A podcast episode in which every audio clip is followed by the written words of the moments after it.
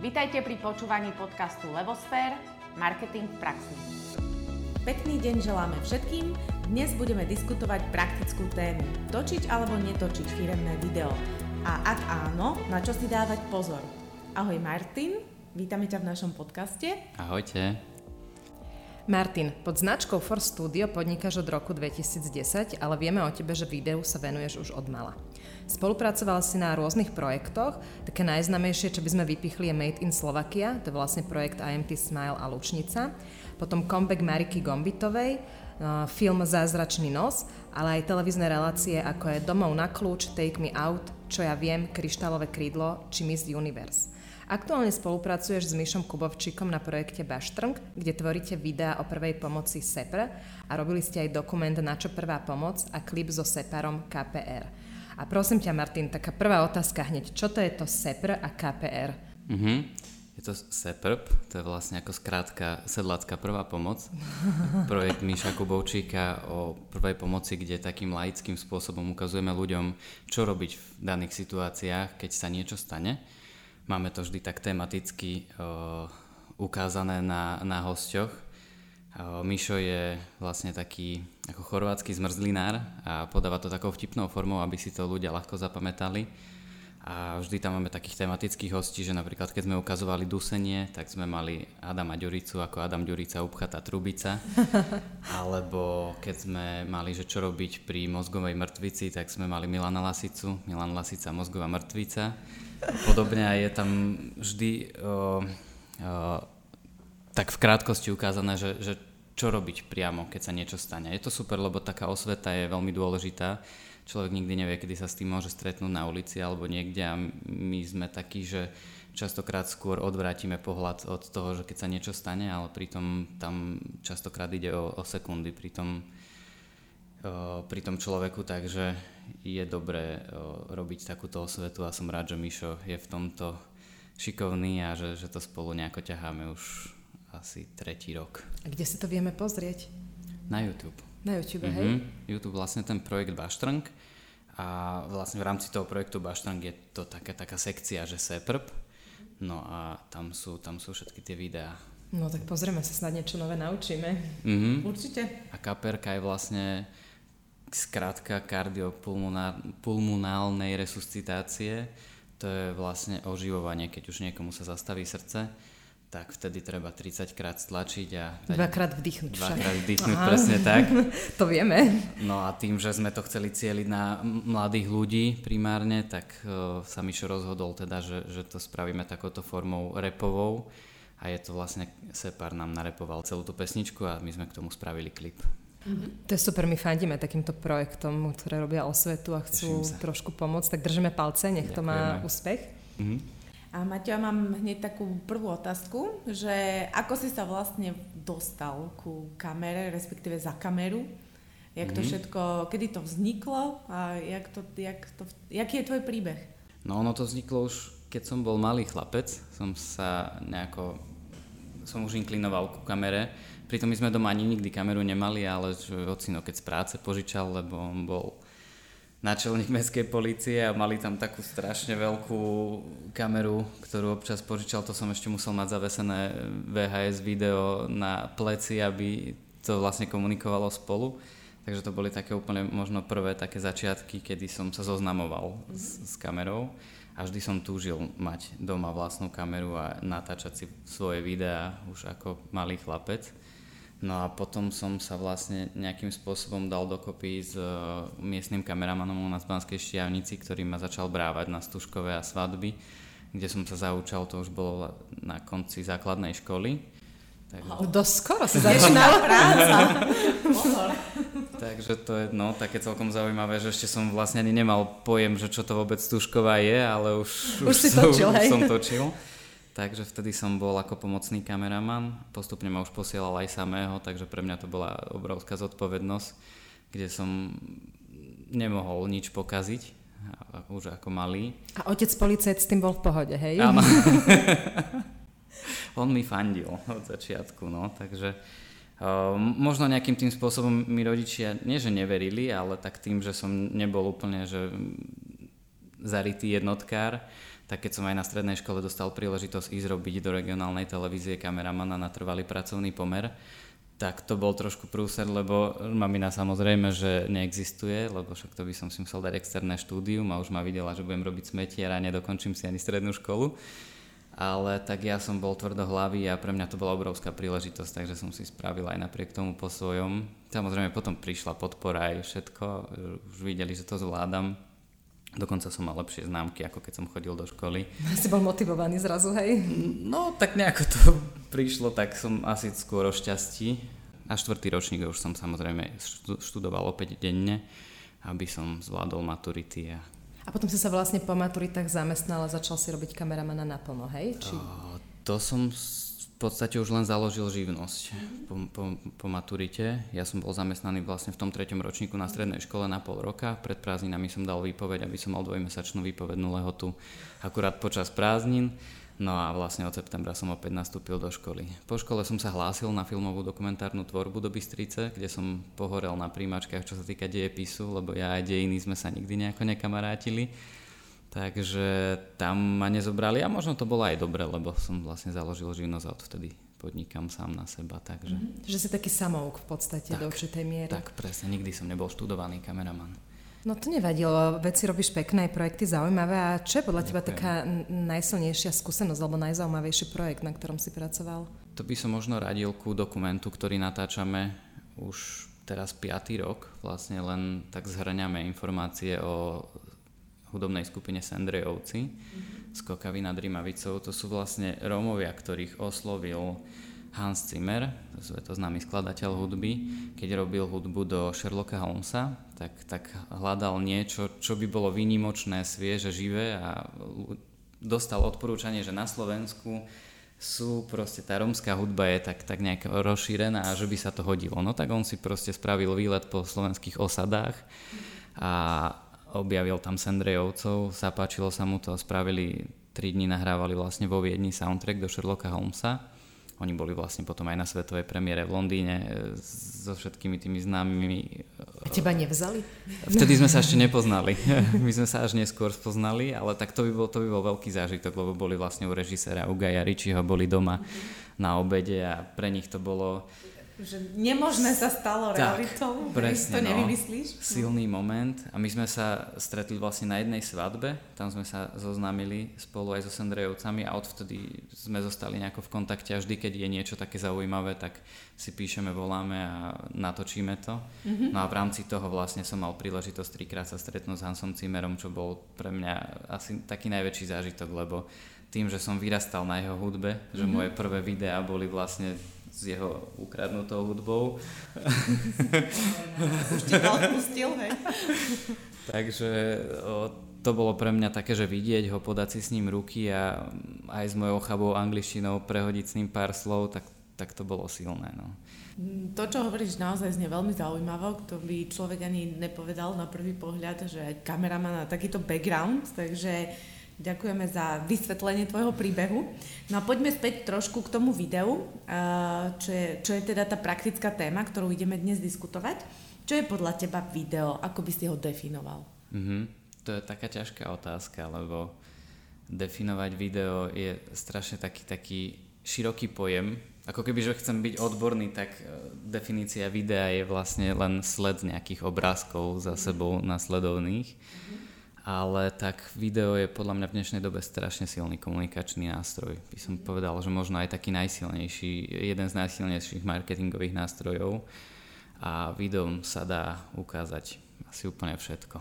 Takže je to, je to veľmi dôležité určite. Keď sa pozrieme na firemné video, lebo veľa firiem si robí firemné video ako svoju prezentáciu alebo vizitku, tak eh, čo je podľa teba dôležité si uvedomiť skôr, ako sa vôbec pustíme do takejto organizácie firemného videa? Tak predtým, než, než sa pustíme do organizácie firemného videa, je dôležité uvedomiť si možno, že kto je naša cieľovka, že kde by sme ho chceli cieliť a čo by sme tým videom chceli dosiahnuť. Že, že bude to možno zvýšiť predaj nejakého produktu alebo uh, ukázať nejakú novú značku ľuďom, predstaviť alebo pre, spraviť nejaký výral, ktorý by nás možno nejakým spôsobom dostal do povedomia medzi ľudí. Takže to je asi taký základ. No a potom sú tam ostatné ďalšie faktory, ktoré treba riešiť. Ako to vôbec funguje, že my sme firma, chceme mať video, koho oslovíme? Oslovíme kameramana a potrebujeme k tomu aj nejakého režiséra, scenaristu, kreatívca, maskera, alebo ako funguje takéto ten video, kolobeh. ten kolobeh okolo toho? No, to záleží, že aký máme na to budget.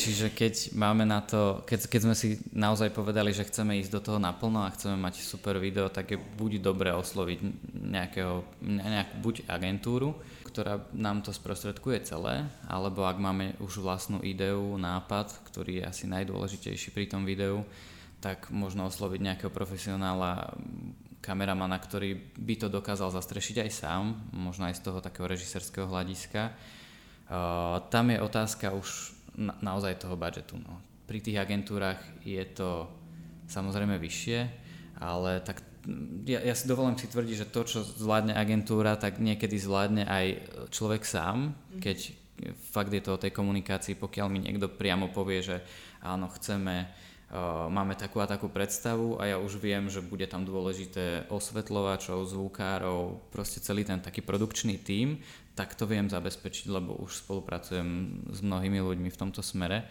Takže čo sa týka tej agentúry, tak možno plus je to, že už majú nejaké skúsenosti častokrát s tým, s tou ideou, s tým nápadom. Mm-hmm. To, to možno pri tých menších ľuďoch trošku tak, ako by som povedal, že chýba častokrát, chýba, lebo ten človek nedokáže už zastrešiť úplne všetko, čo sa tohto týka. A ten nápad je alfa omega toho, toho videa, takže tam môže nastať možno trošku problém.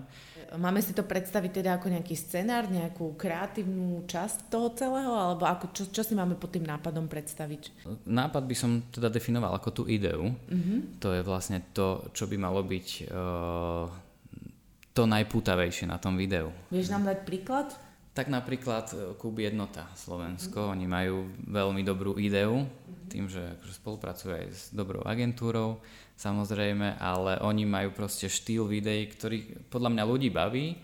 Uh, nie je to, aj napriek tomu, že už, už na, dá sa povedať, rovnakej idei fungujú možno 2-3 roky, ale stále to nie je pre tých ľudí okúkané, stále je tam proste Bača Honelník, ktorí majú nejaké príbehy svoje a v tomto je to super, lebo sú originálni. Tu je ale taký trošku aj zádrhel, aspoň teda pre mňa, keď nad tým uvažujem, pretože KOP jednota je predsa len značka, mm-hmm. hej, čiže tam naozaj dokážu byť kreatívni, ale keď niekto chce firemné video, mm-hmm. ktoré uh, má hovoriť o zamestnancoch, alebo teda o nejakom pracovnom procese, alebo neviem, výrobnom procese, neviem, čo, čo si môžem predstaviť, ako tam je dôležitá tá idea.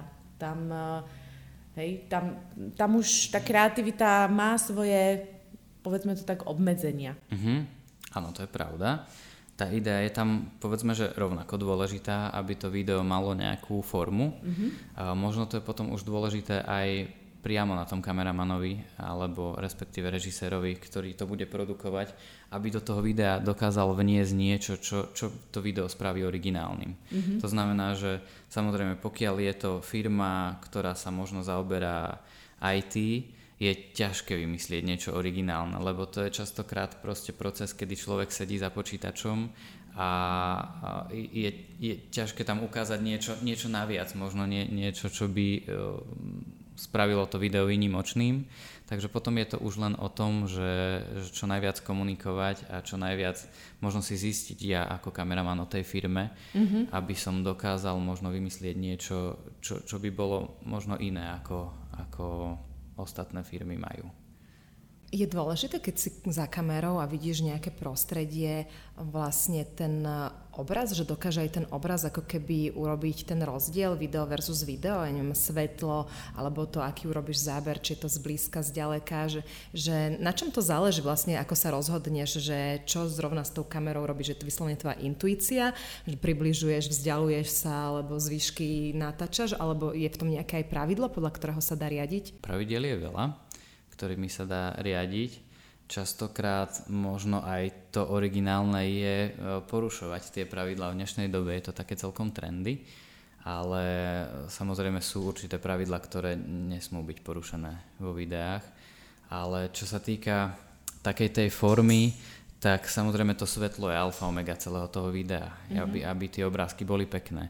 Čo sa týka improvizácie, e, dá sa samozrejme improvizovať aj priamo na mieste, častokrát je to ale o tej o, e, takej príprave už dopredu, aby ten kameraman vedel, že čo sa ide točiť. Preto je dobré mať pripravený kvalitný scenár, nakreslený storyboard, aby aj o, tá komunikácia medzi kameramanom a klientom bola jasná hneď od začiatku aby sa nestalo to, že vlastne celý čas sa robí nejaký projekt a nakoniec zistíme, že, že ten projekt vypálil ináč, hej, že, že v podstate tie predstavy sa nestretli a podobne, takže tam je strašne veľa tých faktorov, ktoré musia podliehať predtým, ako sa vlastne to samotné video ide tvoriť. Čo je súčasťou tej prípravy, že vieme si povedať, že týchto 5 bodov musí byť hotových predtým, než začneme točiť video? Ja by som to definoval možno tak, že samotné video sa skladá z troch takých hlavných častí. To je preprodukcia, produkcia a postprodukcia. Preprodukcia je vlastne tá celá príprava, ktorá je veľmi dôležitá v tom videu. To je práve to, že sadnúť si s tým klientom, povedať si svoju predstavu, vymyslieť tú ideu, napísať scenár, pripraviť lokácie, prípadne vybaviť hercov, tam je strašne veľa tých vecí, ktoré, ktoré to môže byť obsiahnuté. Samozrejme vždy záleží od náročnosti toho videa. Pokiaľ niekto ide robiť len nejaký video príhovor na kameru, kde je v podstate len dôležité vychytať svetlo v kancelárii, e, ten človek si tam sadne, povie niečo a nie je to prestrihané žiadnymi obrázkami, tak, tak je to veľmi jednoduché, lebo tam je to v podstate tá príprava už potom hlavne na tom klientovi, aby si pripravil text a, a ideu toho, čo ide povedať ale pokiaľ to má byť e, reklamné video napríklad, ktoré má mať už nejakú myšlienku, tak tam je to komplikovanejšie a tam to častokrát potom obnáša viaceré stretnutia a mnohé nápady, ktoré potom častokrát idú do koša a vznikajú zase ďalšie, ďalšie, ďalšie, až, mm-hmm. až kým sa nestretneme pri tej predstave, kedy sme naozaj obidvaja spokojní a ideme do toho. Potom vlastne prichádza tá produkcia, kedy už, už sa naozaj realizuje to, čo sme si dopredu pripravili podľa nejakého storyboardu a podľa scenáru. Takže to je o, takisto zložitá forma, hej, lebo pokiaľ ide naozaj o nejakú veľkú reklamu, veľkú produkciu, tak už tam treba ten štáb, už tam treba režiséra, zvukára, osvetľovača, kameramana mm-hmm. a podobne. Čiže toto všetko treba zorganizovať, dohodnúť nejaký termín natáčania, samozrejme musí byť počasie, ak sme vonku a podobne, takže tam je strašne veľa vecí, ktoré to môžu ovplyvniť a zmeniť. No ale keď sa nám to všetko podarí, tak potom nasleduje tá komplikovanejšia časť pre strihača mm-hmm. a to je mhm. postprodukcia. No a vlastne vtedy nám vznikne finálne video. Čiže tá príprava je kľúčová. Mm-hmm.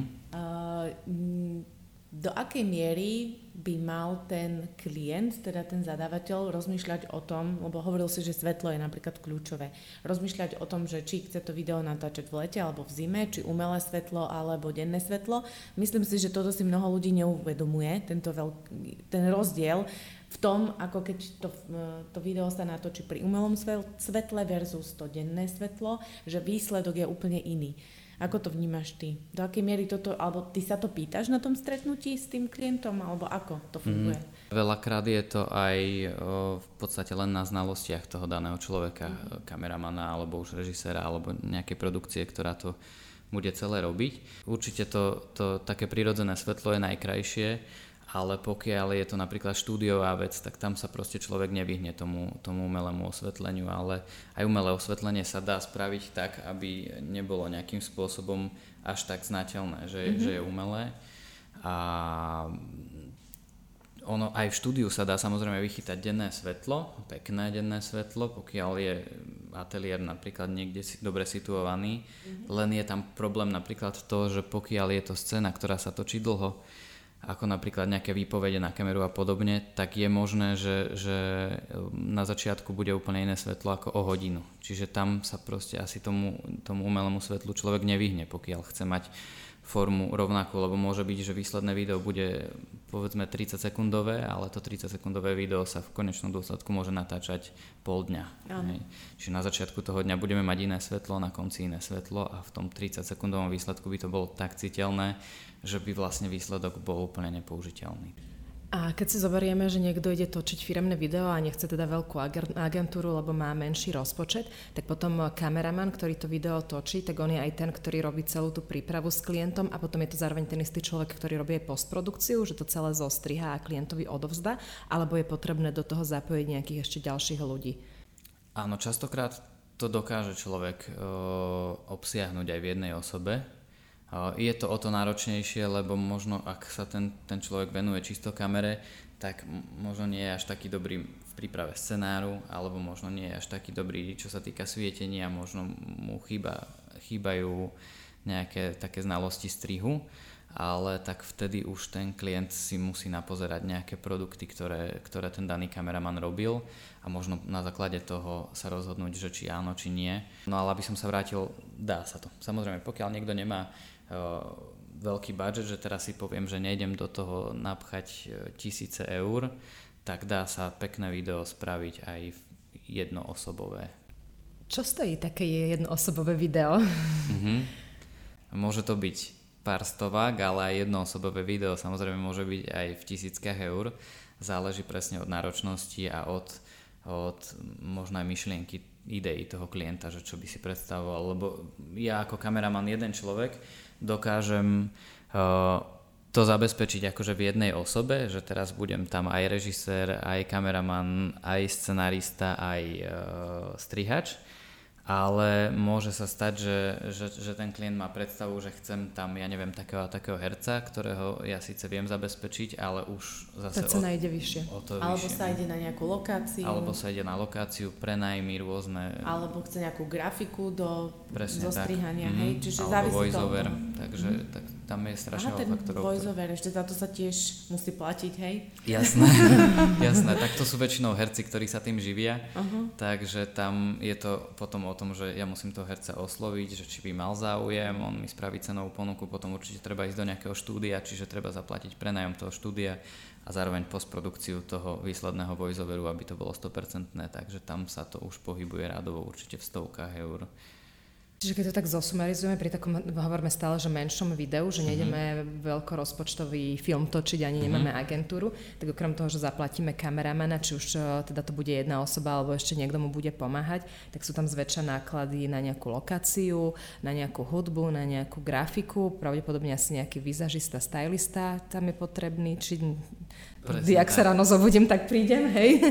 A čo ešte? No, hej, a, tak ale povedzme si, že asi to by tam malo byť ešte Áno. niečo, čo zväčša do toho môže padnúť. Fotografia. Tým, fotografia. Áno, pokiaľ by chcel niekto buď už backstage pre, svoju, pre svoje marketingové účely, lebo to ľudí celkom zaujíma, keď sa niečo takéto tvorí, tak o, častokrát ľudia chcú vidieť, že čo je za tým videom. Takže to sú také, o, by som povedal, že najpozeranejšie veci, aj možno čo sa týka takého backstageového videa, pokiaľ je to nejaký taký väčší projekt alebo respektíve pre tú firmu zaujímavý, tak, tak odporúčam určite aj fotiť a točiť. No, všetci sme zvedaví, chceme vedieť, Presne čo sa tak. deje na druhej strane. A niekedy sa hovorí inak, že tie backstageové videá majú väčšiu sledovanosť a väčšiu úspešnosť ako tie originálne, alebo tie, ktoré sa vlastne ten výstup. Robia, ten výstup hej. Presne tak, no, lebo tam sa dostane človek aj na také miesta, kde sa normálne nedostane a pre ľudí je to zaujímavé, lebo každý chce vidieť to, že, že čo je za tým, koľko námahy, lebo veľakrát si to ľudia nevedia predstaviť. Oni vidia 10 sekundový spot a povedia si, že o, tak 10 sekúnd, lenže ten 10 sekundový spot sa môže tvoriť napríklad 2 dní mňa by ešte tak zaujímalo od e, teba ako profesionála, podľa teba, čo by malo obsahovať firemné video? Čo mu nesmie chýbať? Tak určite by malo obsahovať tú ideu, o ktorej sme už častokrát mm-hmm, rozprávali. Tá je mm-hmm. Mm-hmm. To je také najdôležitejšie, aby to malo nejakú tú myšlienku, ktorá toho daného diváka alebo toho proste tú masu ľudí, na ktorú cieľime, oslovila. Mm-hmm. No a samozrejme musí byť technicky dobre spracované a to je asi také tie dva najhlavnejšie body, ktoré by som vypichol. A ako podľa teba vplýva potom to video na hodnotu značky? Ako vnímaš ty tú úlohu videa a v komunikácii a v budovaní hodnoty značky? Tak tým, že to video taký silný marketingový nástroj, tak je určite dôležité, pokiaľ sa chcem presadiť, mať možno ten nejaký kvalitný výstup, ktorým by som sa dokázal prezentovať. Lebo video vnímajú ľudia častokrát úplne ináč, ako keď má si niekto niečo prečítať, tak sa ľuďom nechce čítať. Alebo jasné, tak obrázky si preklikám, ale to video má takú výpovednú hodnotu, ktorá dokáže osloviť naozaj masy ľudí. Mm-hmm. Takže je podľa mňa, až by som povedal, možno nevyhnutné urobiť nejaké video, ktoré osloví práve tie masy ľudí. Dobre, my máme pre teba ešte také posledné dve otázky, ktoré dávame všetkým našim hostom. Čo pre teba znamená točenie videí? Pre mňa je to až taký životný štýl, možno by som povedal, lebo ja tým, tým že tým žijem od mala, tak uh, ja si neviem predstaviť už, že by som možno robil niečo iné ja mám z toho veľkú radosť, keď, keď môžem niečo spraviť a keď tie výsledky stoja za to. Napríklad aj s tým myšom, čo sme spomínali, tak, tak ma brutálne naplňa to, keď nám príde nejaká odozva, že, že vďaka tomu niekto dokázal zachrániť život. To je veľmi dôležité. A takisto aj pri tých firemných videách je, je veľmi príjemné, keď mi niekto napíše, že vďaka tomu postúpil možno na vyšší level a podobne, alebo prípadne na ubytovacie zariadenie, že zrazu proste nestíhame ubytovať ľudí, takže mm-hmm. to je asi také, také najviac, čo ma vždy zahreje a, a naplňa ma to robiť ďalej. Takže. A čo by si odkázal našim poslucháčom v súvislosti s marketingom? Tak určite treba tvoriť nejaký, nejaký taký videokontent, ktorý bude pre tých ľudí zaujímavý a možno by som to zhrnul tak, že nezanedbajte tú prípravu, lebo tá je naozaj dôležitá a samozrejme aj správny výber človeka, ktorý to pre vás vytvorí. Ďakujeme za prísun týchto praktických informácií. Dozvedeli sme sa všetko, čo sme potrebovali a želáme ešte všetko dobré. Maťo, Ďakujem. nech sa darí Podobne. tak, jak doteraz. A ja by som eh, si neodpustila jednu takú vsuvku, lebo na začiatku, keď sme Maťa pozývali k nám do podcastu, tak nám povedal, že ale na čo, však ja nič zaujímavé neviem povedať, nepoznám, nerobím. No a nakoniec myslím si, že robíš obrovské množstvo zaujímavých projektov, aj vieš o tom pekne rozprávať. A vlastne to sa nám stáva dosť často, keď voláme hosti do podcastov, že nám povedia, že ale však mňa nikto nepozná, veď ja nebudem zaujímavý. No a práve no, my si myslíme a veríme, že takí ľudia, ktorí nie sú dneska možno mediálne návyslní, tak sú vo veľkej miere uh, naozaj ešte zaujímavejší a môžu priniesť ešte viacej informácií ako tí, ktorých už všetci poznáme a myslím si, že ten dnešný rozhovor nám to potvrdil, tak e, ešte raz ďakujeme, že Ďakujem si prišiel. Ďakujem, ja, tak to sa teším. No a milí poslucháči, s vami sa lúčime. Veríme, že ste sa dnes niečo nové dozvedeli. Nezabudnite sa stať odberateľom našich podcastov, dať like Facebooku alebo prezrieť si našu webku či prípadne LinkedIn.